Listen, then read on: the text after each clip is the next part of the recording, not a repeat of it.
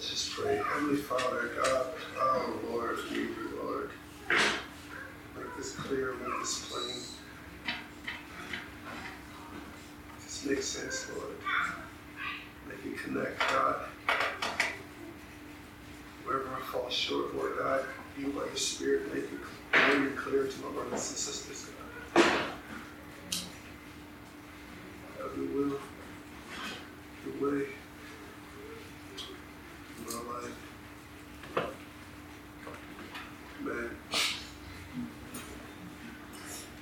So I just want to talk you through some things and just how I got here to this text. It's a long story, not long, but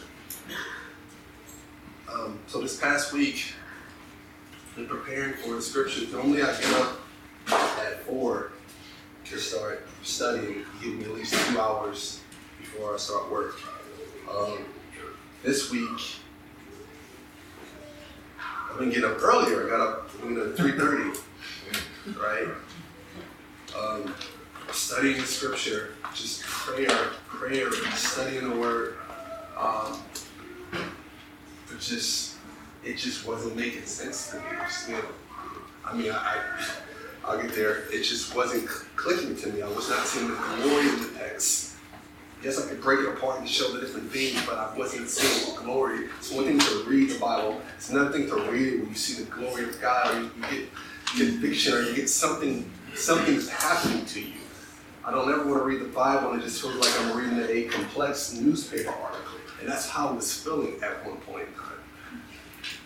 And so I'm studying, praying, asking God, help me to see the glory in this, why even inspired the apostle to put this here. I'm talking about verse 11 to 12 in Ephesians.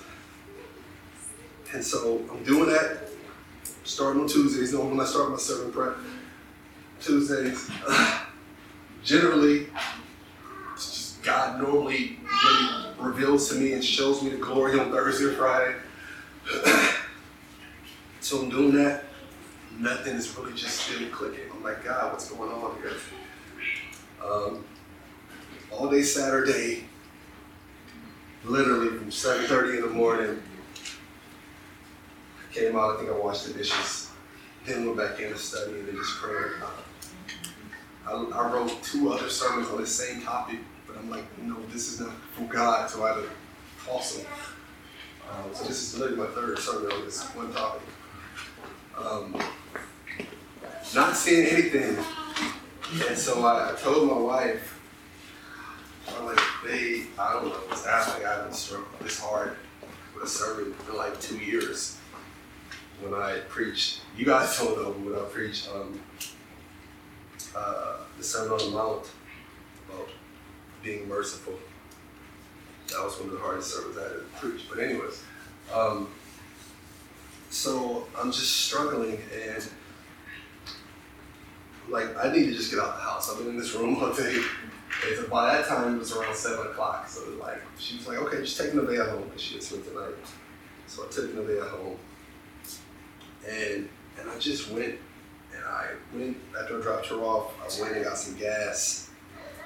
And I just began to just cry out to the Lord, God help me to see your word, your truth. I mean, I really, Pastor Brian, I wasn't even going to preach today. I was just going to come and maybe just read the scripture and we just pray through it because I just had nothing at all. Hmm.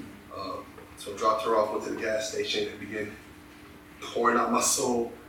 God just began to open up scripture for my eyes, help me to see glory.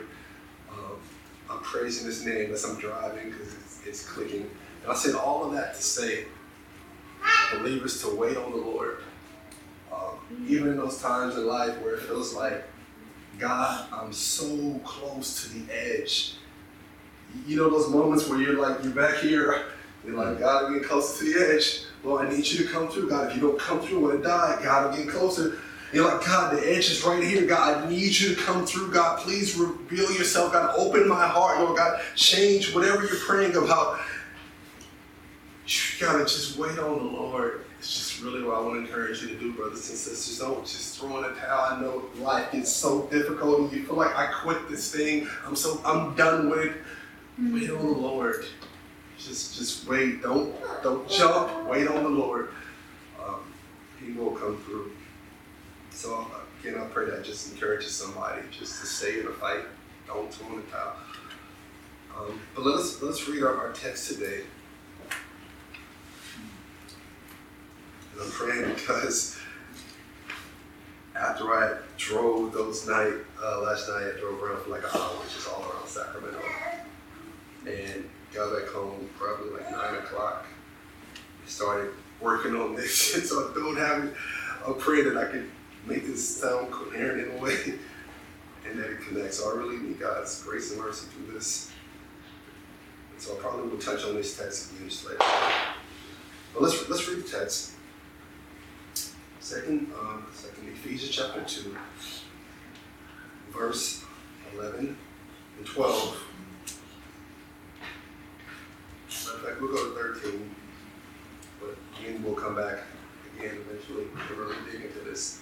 But the Word of God reads, Therefore, here's our word therefore. Remember these therefores when you see them in the Bible. Therefore, remember that formerly you, the Gentiles in the flesh, who are called uncircumcision by the so called circumcision, which is performed in the flesh by human hands. Remember, I love Paul.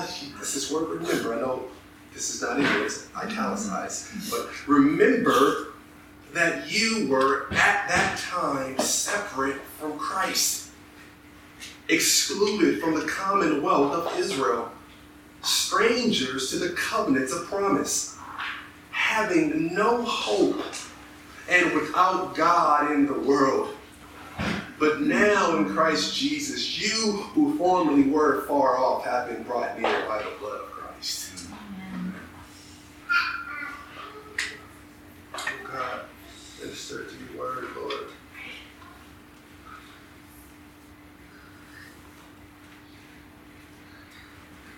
Now the Apostle Paul, in verse 11, he, starts off with this word therefore. Remember we talked about last week in verse 10, he started with for. Remember? For means he's pointing backwards and explaining the previous verse or the previous verses. And so Paul here in 11, he starts again by saying, remember.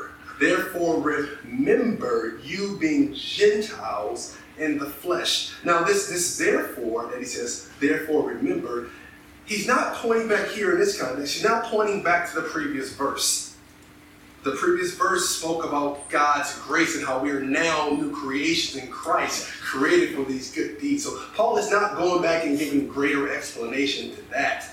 But what Paul is doing here in verse 11, he's going back to where he initially started at the beginning of chapter 2 and having us consider our former selves, our, our old lives before Christ. See, verses 1 through 10, Paul is basically, that's all really one sentence in the Greek. And so now he's summarizing everything he said, and, he, and he's having the, the Ephesians again to go back and to consider their life before Christ. Just how he started in, in, verse 1 of chapter 2, you were dead in your trespasses and sin. Paul is looking backwards again. So he's, he's telling the Ephesians, these Gentile Ephesians, again, to go backwards in their mind, go backwards in their memory, and remember who they were prior to Christ. And so he says, therefore remember you being Gentiles in the flesh. See, the apostle, he, he loves, he does it in many of his other letters. I think about 1 Corinthians 12. Um, he, he does it in Colossians. Paul, he loves to go back down memory lane. He loves reminding himself and, and believers of how far God's grace has brought them. And so he's doing the same thing right here. He, he wants the Ephesians to, to see the glory of God and what he's doing in their life. And so he's having them walk back down memory lane, reminding them who they used to be prior to the grace of God coming upon their life. And it's good for us, brothers and sisters, to walk down memory lane, to remember how we used to be, or to re- remember when you were living in darkness. You remember how that felt. You, you remember the fornication. You remember the drunk nights and getting high. You, you remember the loud arguments and loud fights. You remember being a slave to your pride. You remember the lust. Remember, remember how far God has brought you to where you are now. Now, at the beginning of chapter 2, the Apostle Paul does this. the beginning of chapter 2, verse 1, he has the Ephesians, Gentiles, he has them to consider the actions that sin or what sin living inside of them has caused them to do, which is what he showed us walking according to the course of the world. We are enslaved to sin. Sin lived inside of us, and because of that, we did certain actions. And so, some of those actions that Paul is calling the believers to remember is this: when you walked according to the course of the world, because of sin living inside of you, when you were um, walking according to the prince of the power of the air, or when he says, um, when we had our time in the flesh, indulging the desires of the flesh and the mind. Paul there is showing the believers the effects of sin or what sin has caused you to do, the things that it caused you to walk in. And some of us can be, right now, we're ashamed of some of the stuff that we have done because of sin living inside of us. Some of the things that we hope that nobody in this room ever knows because we've done some crazy things because of sin working inside of us, because of us being deceived by the kingdom of darkness and going through all types of things that we pray that nobody here ever knows. The actions of sin. So that's what he does at the beginning of chapter 2. But at the beginning of 11, Paul is not going to have us consider our sins that we have done or what they cause us to do. But here, he's showing us the place or the class that our dead works, that our sin has placed us in. That's what he's going to do here in, in verse 10. He's going to show us the place that sin has placed us in. And here's the beauty that, that I love what Paul does. Just like in chapter 2 at the beginning, he shows our good work, our bad works, right? He starts off in, in, chapter 2, verse 1 by showing our bad works. He said that you were dead in your trespasses and sins. But by the end of verse 10, what does he do? He shows you what the grace of God has done in you and how now you are a new creation in Christ and now you're doing good works. So he, he starts off by showing our bad works in verse 1 and he brings us all the way down to verse 10 and he shows us what the grace of God will do when it comes upon a person. It will make them a new creation, and now they will begin to walk in good work. So things started off bad. He starts in, in verse 1. It starts off bad by looking at our dead works, but by verse 10, Paul shows us uh, good works that now we are now doing, these deeds that are pleasing to God because the grace of God has come upon us. And what this shows me, brothers and sisters, is that it is not about how you start, but it's about how you finish we started in verse 1 in these dead works. We started in verse 1 enslaved to the prince of the power of the air, walking according to the course of this world. But when the grace of God came upon us, it began to change us. And now we're doing these good works that are pleasing to God because it is not about how you start, brothers and sisters. It's how you finish. And Paul, he does that here in verse 11 as well. He's going to show us the place where sin has relegated us to Gentiles, this, this class of Gentiles. He's going to show us how sin has put us in this place. But by the end of chapter 2, he's going to show you what grace has elevated us to children and sons and daughters of God. So again, we start at this low place, Gentiles relegated to this special class. But by the end of chapter 3, he shows you what grace and mercy can do. He shows you the grace of God. Yes, we started in darkness. By the end of chapter 2, he shows us how we can be in the kingdom of God, how we can now be children of God. So again, it doesn't matter how you start, my brothers and sisters. It is how you finish. It's what the grace of God does in our lives. And so Paul will show us this. So 11. Again, he says, remember. Remember that you were formerly Gentiles in the flesh. Now, I, I know in our world, in our society that we live in, we have 101 ways to uh, categorize ourselves and separate ourselves. We, we categorize ourselves and, and separate ourselves by race. We, we categorize and separate ourselves by ethnicity, by political parties, by culture, by political ideology. We, we separate ourselves and categorize ourselves by country, by gender. But from God's perspective, there's really only two classes of people it's Jew, Israelite, or Gentile, non Jew.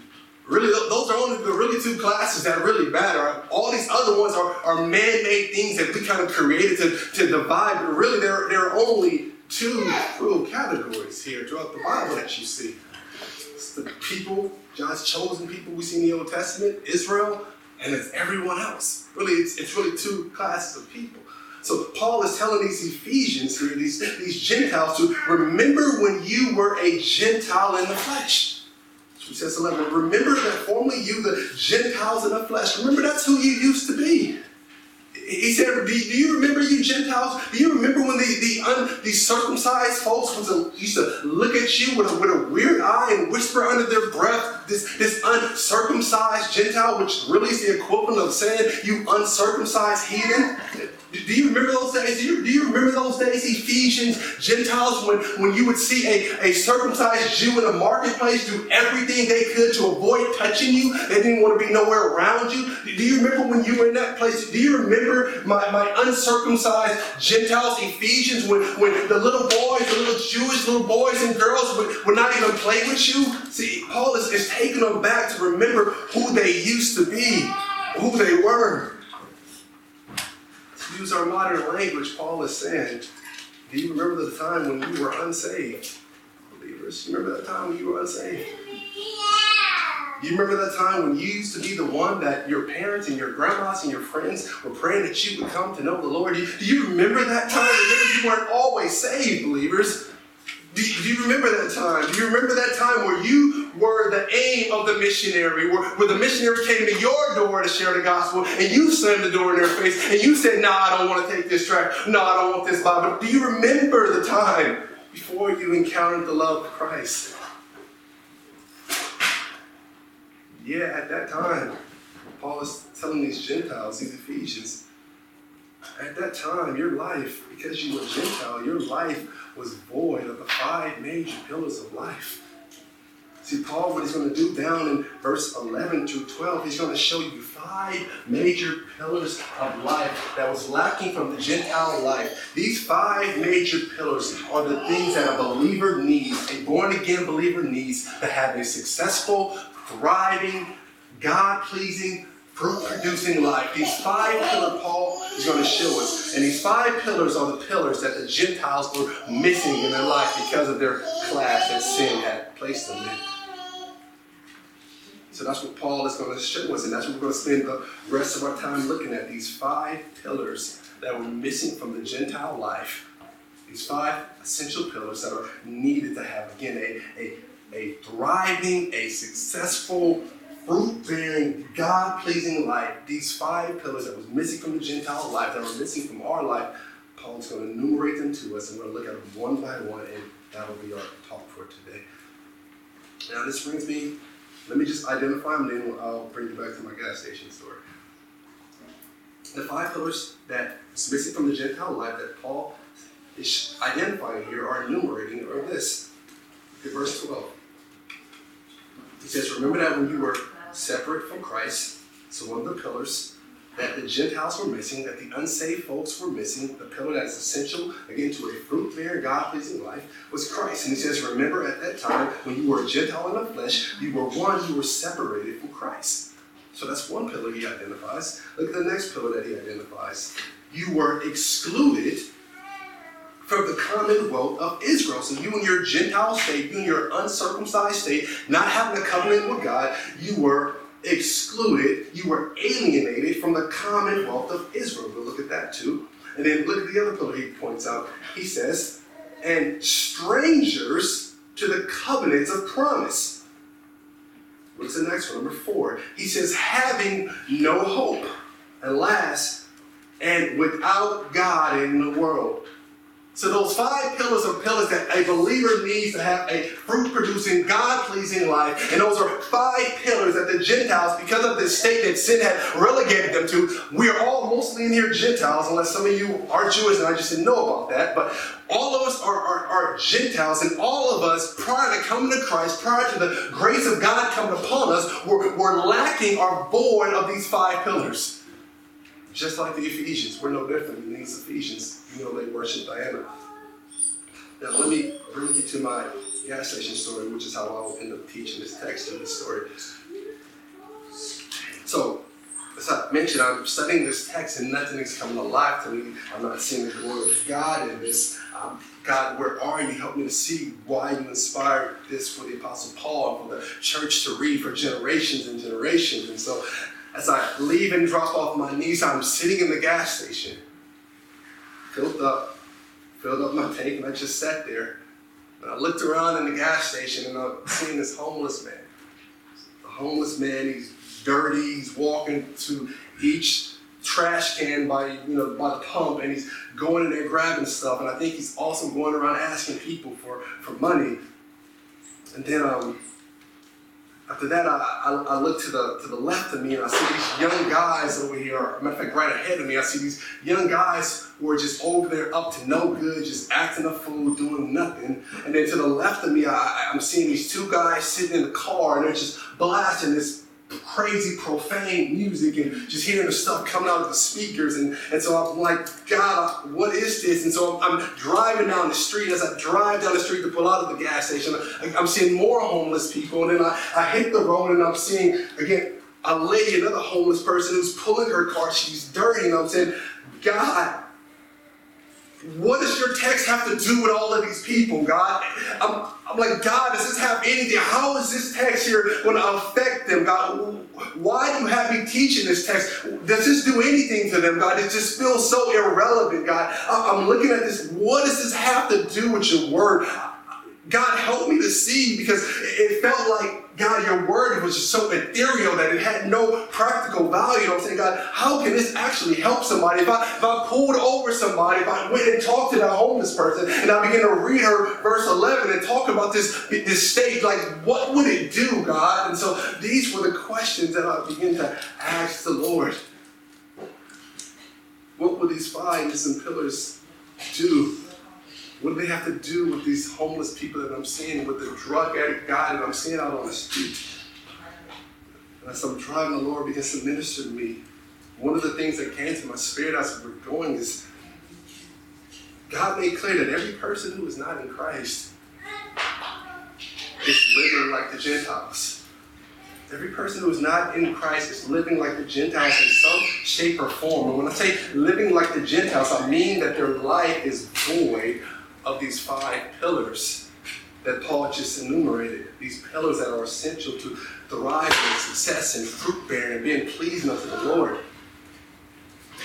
So let's let's just let's just look at each one and I'll, I'll bring in the story of the gas station and different things that God showed me. But let's just go through these each one by one. And so the first pillar that Paul identifies that the Gentiles, we people who were separated from God, that were missing in their life, when Paul tells them to remember, is that he says, at that time, remember that you were separate from Christ.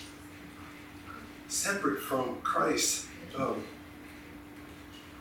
how do say this?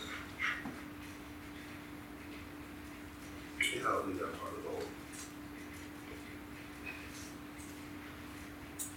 When Paul goes here and he says you're separate from Christ, what Paul is meaning is that the, the Gentiles, these Ephesians, they had no concept of a Messiah.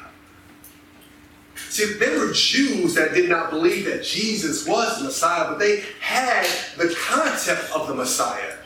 They knew that something was wrong in this world. They knew that the world was wrong, and they believed and understood that God would one day send this Messiah to change things, to, to make things right, to, to bring true justice on the earth, to, to establish God's righteousness, to, to establish God's laws in the earth. So they had this concept of Messiah, and this Messiah, that uh, what came along with this concept of a Messiah was the idea of hope. Hope that things will get better. Hope that a Superman, someone would come and, and save the day and change things and, and make things right. So these Jews, the ones who were part of God's chosen people, while they may not have believed that Jesus was a Messiah, they had this concept of a Messiah that the Gentiles had no idea. The Gentiles had no idea that there would be a superhero that would come and save the day. They had no idea that light would be restored to this world, that darkness would be removed. And as I looked at all the people near the gas station and on the road, the homeless people that I encountered, I realized that many of these people are living like the Gentiles with no concept of a Savior, with no concept of a Messiah. guess what? Life is all on their shoulders. It's all on them. They're carrying the load by themselves. They don't even know that there is a Messiah. They don't even know that there's a Jesus who has come to save. They don't even realize the spiritual battles that are out there. They don't even know the tools that the Messiah has given us, that those spiritual tools to fight against the kingdom of darkness. See, they don't even know. All of life is, all of life problems, all of life burdens are all on them. See, and, no man or woman can carry the burdens of this life all on themselves. That's why we need a Messiah. And without a Messiah, the weight of sin, the weight of this world, guess what? It will crush them. And that's what I've seen out in the streets. I've seen people with no hope. They had no hope. They are people who are trying to carry the burden of this world on themselves, not knowing that there is a Messiah that can change things. They had no hope. Wonder why people are out on the streets, living in the streets, hooked on drugs. It's because they tried to carry the weight of this world by themselves and got crushed by it. Oh, if they only knew of the Messiah, if they only knew the hope that a Messiah would bring. And that's pillar number one. That us outside of Christ, that us dead in our sins, we had no real concept of a Messiah. We had no real hope. We didn't know about, that there is a true superhero, someone who will really save the day. Before the grace of God came upon us, we were living life in our own strength, not knowing of this Messiah who would come and change things. We thought it was all on us. But now that we are in Christ, we have the Messiah. We know the Messiah. We put our hope and trust in Him. We know that He will save today as He has saved today. We know He will return and He will make all things right. That changes our perspective, that changes our outlook. That's why this pillar is so important. Paul is saying, You Gentile Ephesians, you didn't have a Messiah, you were separate. You have no idea. You had Artemis, this, this goddess, this small g goddess, but you had no concept of a Messiah. Now, the second pillar that he identifies here is he says that you were excluded from the commonwealth of Israel. Excluded from the commonwealth of Israel. This word commonwealth, it, it's a state, it literally means citizenship. So he said, You were excluded from citizenship in Israel. This is what he's telling Gentile Ephesians that at this time, when you were dead in your sins, when you were uncircumcised outside of the grace of God, you were excluded from citizenship, the commonwealth of Israel. Now, one of the advantages of being an Israelite is that you were part of a community, this is important, that you were part of a community that had God's favor. So much so that it was your nation above all nations on the earth who had the privilege of hosting the worship services of the true and living God. It was your nation of all the people on the earth who were near to God. It, it, was your priest, your high priest, who would go into the holies of holies and go before the presence of God for the whole community. It was your group.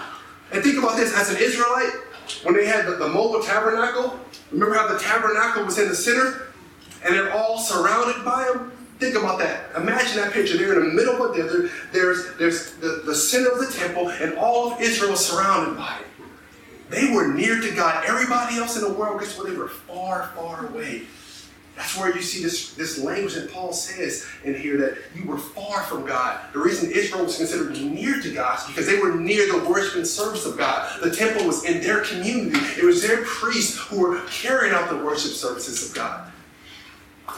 So Israel was a special people. Again, not only were they the ones that the high priest would go into the holies of holies every year, it was this nation who God gave the commandments that he wrote with his own finger. It was this people, this nation, that God would send the Messiah through. It was this people, this nation, who were told that they were citizens of the kingdom and they looked forward to a city whose maker and founder is God. See, it was this group had the favor of God on their lives. And this favor that they had gave them a true sense of identity. It gave them a true sense of identity. But as Gentiles, we had no place in this group. We had no citizenship here. Why? Because we, we were people without a home, without a true God centered identity. See, that, that is who we were. They had a true God centered identity, but us being Gentiles outside of the fold, we had no home. We had no true God centered identity. And because we had no true God centered identity, many of us found our identity in other places, such as our race. We found our identity in our cultures. We, we, we, found our identity in, in gangs, or we, we, found our identity in political parties. Whoever would take us in, we would say, This is our home, this is who we are. See, many, I love being black. Just saying it, right? I, I love being black. That's what I wouldn't change it for anything in the world. But you know what's better than being black for me? Being a citizen of the kingdom of God. Being God's people being God's purchased possession, being of the household of God, having the favor of God on your life, being his people. That, that is way much more valuable than skin, complexion, and color. It's being of the household of God. Having that favor on you. See, this is why the Pharisees throughout the New Testament, this is why they had this cocky swag because they knew, at least historically, that they were the circumcised people of God. They knew, at least historically, that the Israelites, they were the ones who had a covenant with the true and living God, that they were his chosen people. It was Israel. And so they had this cocky confidence, but this cocky confidence was just so heavy in the flesh that they forgot about the life that they have to live. But that's reason that they had it in the first place because they were God's chosen people. They knew that they were the ones whom God had called and God was using. We remember when John the Baptist came on the scene, he put, he put a, a pin again in their pride of, of, putting their hope in the flesh by saying in Matthew 3 9, this, he told, the, he told them, he says, Do not suppose that you can say to yourselves, We have Abraham for our father, for I say to you that from these stones God is able to raise up children to Abraham. So while they were trying to put all of this confidence in the flesh, John the Baptist calls them out and says, No, God can raise up anybody from these rocks.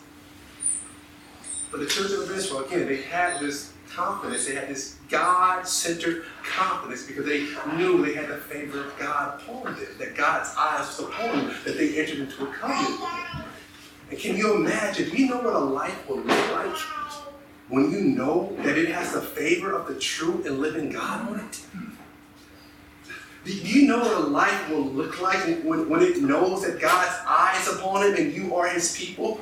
Especially in this fallen world where everyone tries to pull you down. So what if you don't like my skin color? Guess what? I am a people and of the household of God. Who cares what you think about me? See, having this, this, this God-centered confidence, it, it does something to you in this world and it helps you to thrive. And that is something that the children of Israel had that we didn't have but that we now can have in Christ this God centered confidence, knowing that His eyes are upon us because we are one with the Son, we are one with Him, and because of that, we know that we have His favor. So who cares? We can tell the world. Who cares how you look at me? Who cares if you don't like my accent? Guess what? I am a citizen of the kingdom of God. I am a child of God. You see what confidence that instills in a person's life. Think, I think about our, our beautiful babies, Kia and Riker,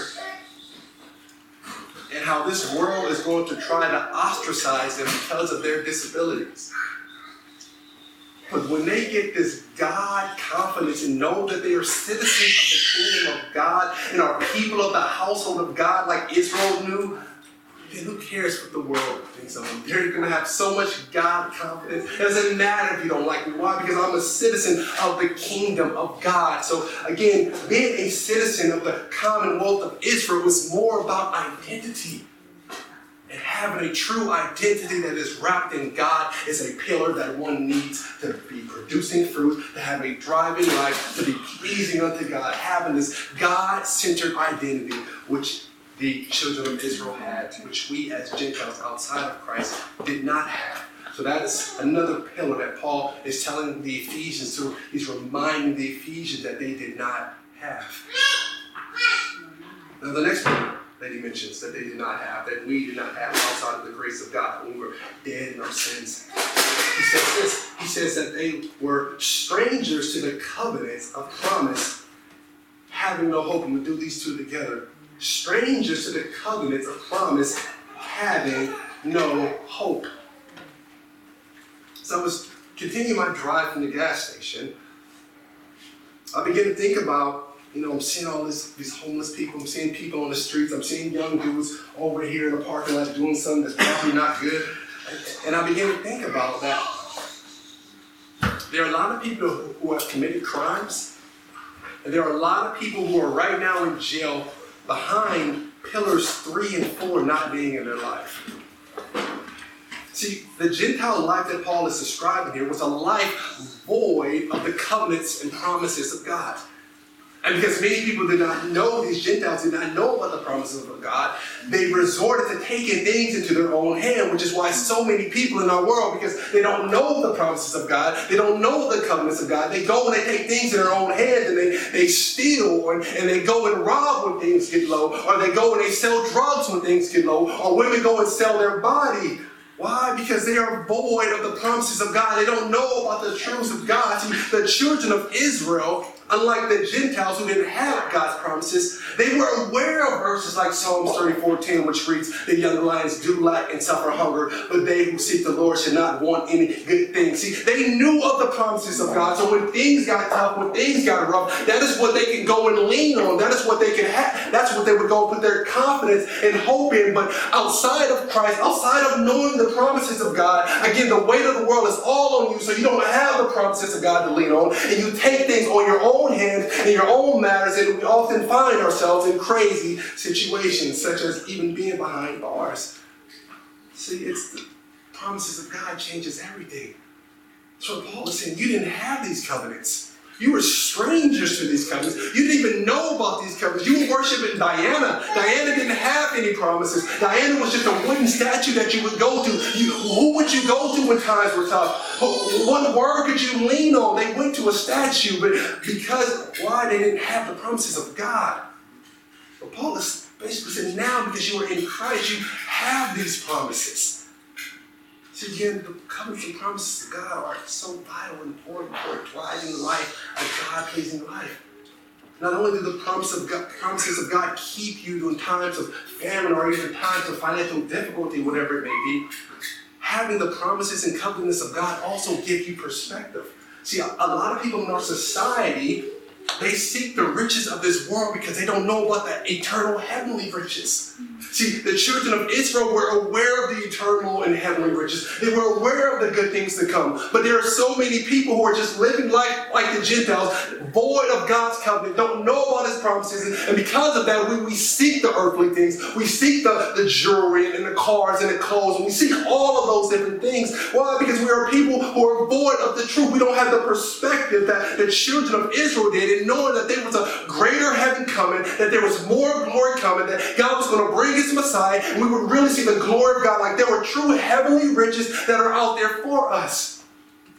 You see us now as believers in Christ, we have that perspective. That is why we're not enslaved to the things of this world. That is why we're not enslaved to material stuff. Why? Because we know of the heavenly riches, and God has given us insight to see them and to long for them and to want them, so we're not consumed with the things of this world. But here at the time when we were Gentiles, Paul is saying to Ephesians, you didn't have these covenants. You were strangers. You did not know about them at all. And the last one he points to, in verse 5, the fifth pillar, he says, And you were without God in the world. He says, Ephesians, this time, when you were Gentiles in the flesh, called the uncircumcision by the circumcision, at that time, you were without God in the world. Now, if you would ask this first century Ephesian, who Paul is writing to, if they were without God in the world, they likely would have said, Yes, we had our goddess and the many deities or gods, but we did not know the true and living God.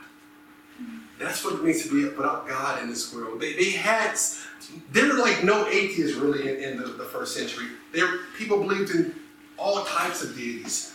So that, that's not Paul's point in saying that they were atheists in that sense, but that they were out the knowledge of the true and living God. They had no relationship with the real God. They were without God. They had these false idols, these false deities. And because they had that, they were essentially alone in this world. They were out without God in this world. They were essentially alone, which is how so many people are in this world. They're alone. Why do so many people feel alone? It is true because they are alone. They are without the true and living God because sin has separated them from the true and living God. So they are truly alone. And because so many people are alone, the sin inside of them caused them to go and do all types of crazy things, looking for comfort, looking for solace. Why? Because they are without the true and living God. So Paul is getting, he's showing these Ephesians that these five pillars are things, are truths that you as a Gentile were void of, void of. You did not have these. You were missing all these rights and privileges. All these rights and privileges that once belonged to the small group, you were missing. But now he says, in Christ, because of the blood of Jesus, you were far off, you were far from God, have now been brought near. I mean, you now have access to all of these things that before you were void of. Now we have access. Now we are no longer separated with Christ, but we are in union with Christ. Now we are citizens of the kingdom of God with the uh, Israelites who were initially the kingdom of God people. Now we, we are um, we have the covenants and the promises. Now we, we have hope in God. Now we know we have a thriving, real relationship with God. Paul is saying all of this you were before devoid of, but now you have because of Christ. And that's what he's trying to get them to see and to remember. He's showing them the glory that remember those days when you were a stranger in Israel. No covenants, no promises. You just worshiping Diana, no hope. Your, your only hope was tied to this world. Like many of us, our hope was just tied to things of this world. But Paul is saying, but now, because of the blood of Jesus, you who were sinners, you who were dead in your sins, you have been brought near, and you have now have access to all of these rights and privileges that belong to a people of God. But here's the truth of the matter. The truth of the matter is, while we now have access to all of these pillars to have a thriving, God pleasing, fruit bearing life, we still tend to live like the Gentiles. We still tend to live like we have no true eternal hope, that this life is all that there is. We still tend to stress like the Gentiles over food and clothing and paying bills as if we don't know God's promises, as if we don't have the covenants. And remember, Jesus said something about this. You remember Matthew 6, Matthew 6, 31 to 33? Let me turn you what Jesus said about still trying to live like the Gentiles. He says this Do not worry then, saying, What shall we eat, or what will we drink, or what we will wear for clothing? Verse 32, he says, For the Gentiles eagerly seek all these things. For your heavenly Father knows that you have need of all these things, but seek first his kingdom and his righteousness, and all these things will be added to you. He says, Don't act like the Gentiles.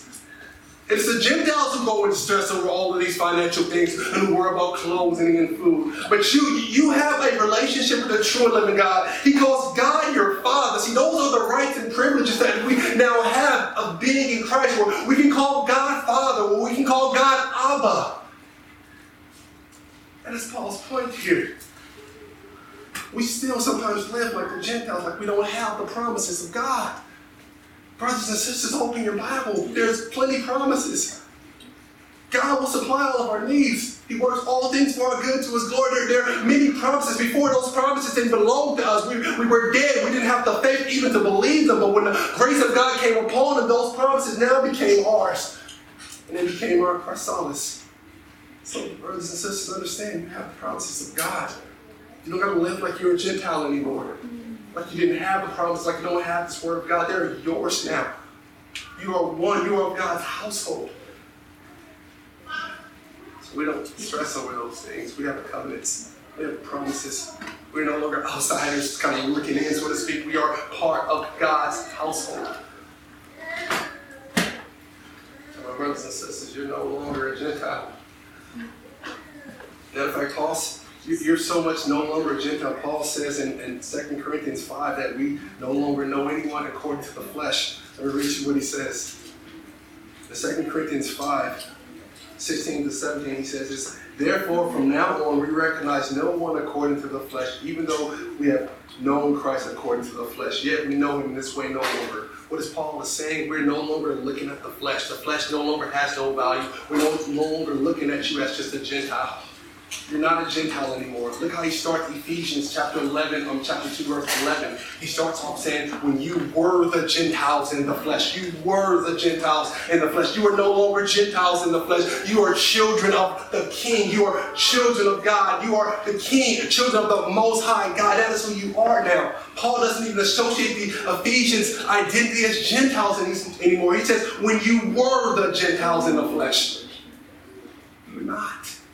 It's not who we are anymore. We are now children of God. When did God claim that? We're new people. So,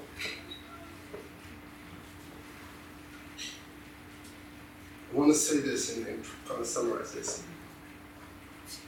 While we are no longer looking at each other in the flesh, I don't say it? It's not what I want to say.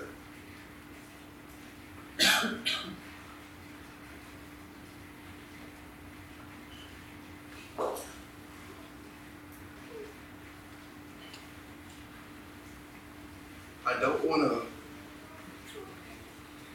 make this, I don't want to give you the impression that, uh, and I'm going to quote Esau McCaulley, he's one of my favorite authors. I don't want to give you the impression that because we don't no longer look at each other in the flesh, I'll use those categories, that your ethnicity doesn't matter. As Esau McCaulley says, the gospel doesn't save me from my blackness, he says. It actually, my blackness, he said, actually glorifies and furthers the glory of God by showing the diversity of God. And so while we no longer cling to our ethnicity as an identity, we understand that God created it for His glory. Mm-hmm. And so while it is not our primary identity, it is an identity. But our main identity is children of God, children of the Most High God. Those are the categories that God cares about, Jew or Gentile. Not so much black, white, Mexican, this and that. See, we have to look at ourselves in the category that God uses. He doesn't use our racial categories of black, white, this and that. The categories that we really should be concerned with is in Christ or not in Christ. Saved or unsaved. See, that is the lens that we should begin to look at. Again, our identity, our culture, stuff matters.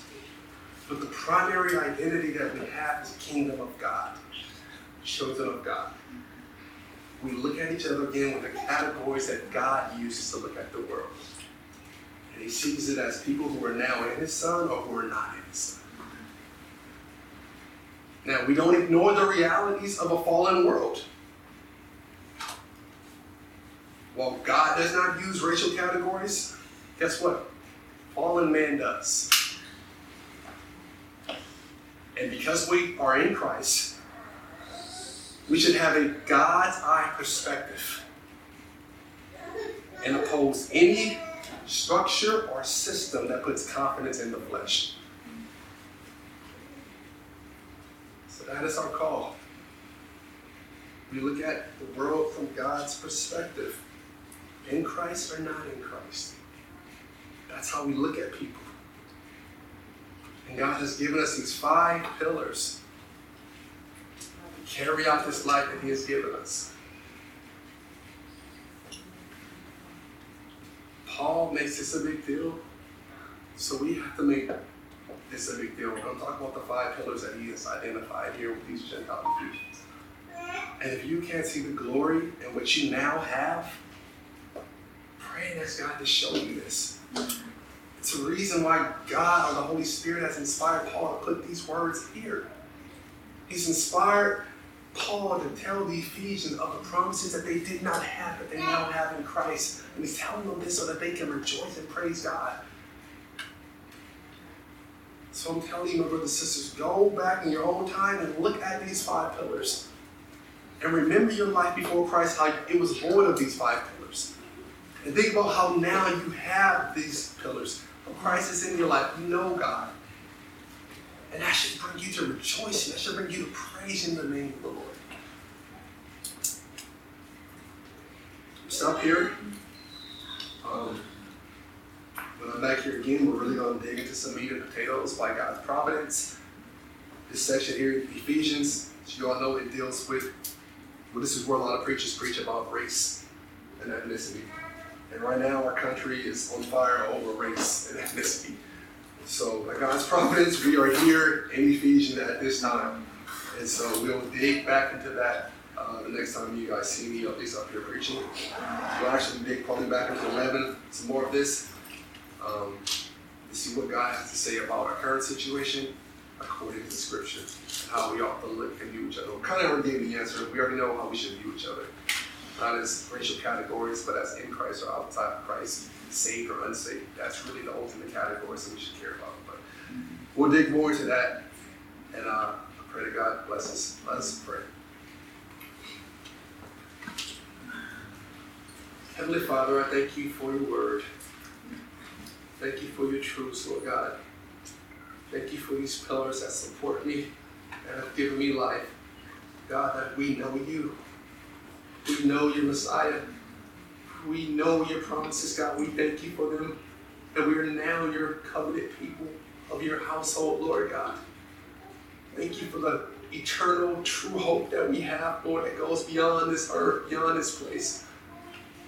God, I pray that you bring the truth of this scripture, God, to the eyes and minds of our brothers and sisters, that they fully grasp it. Help them to see the glory as you've helped me to see the glory, God your name I pray. Amen.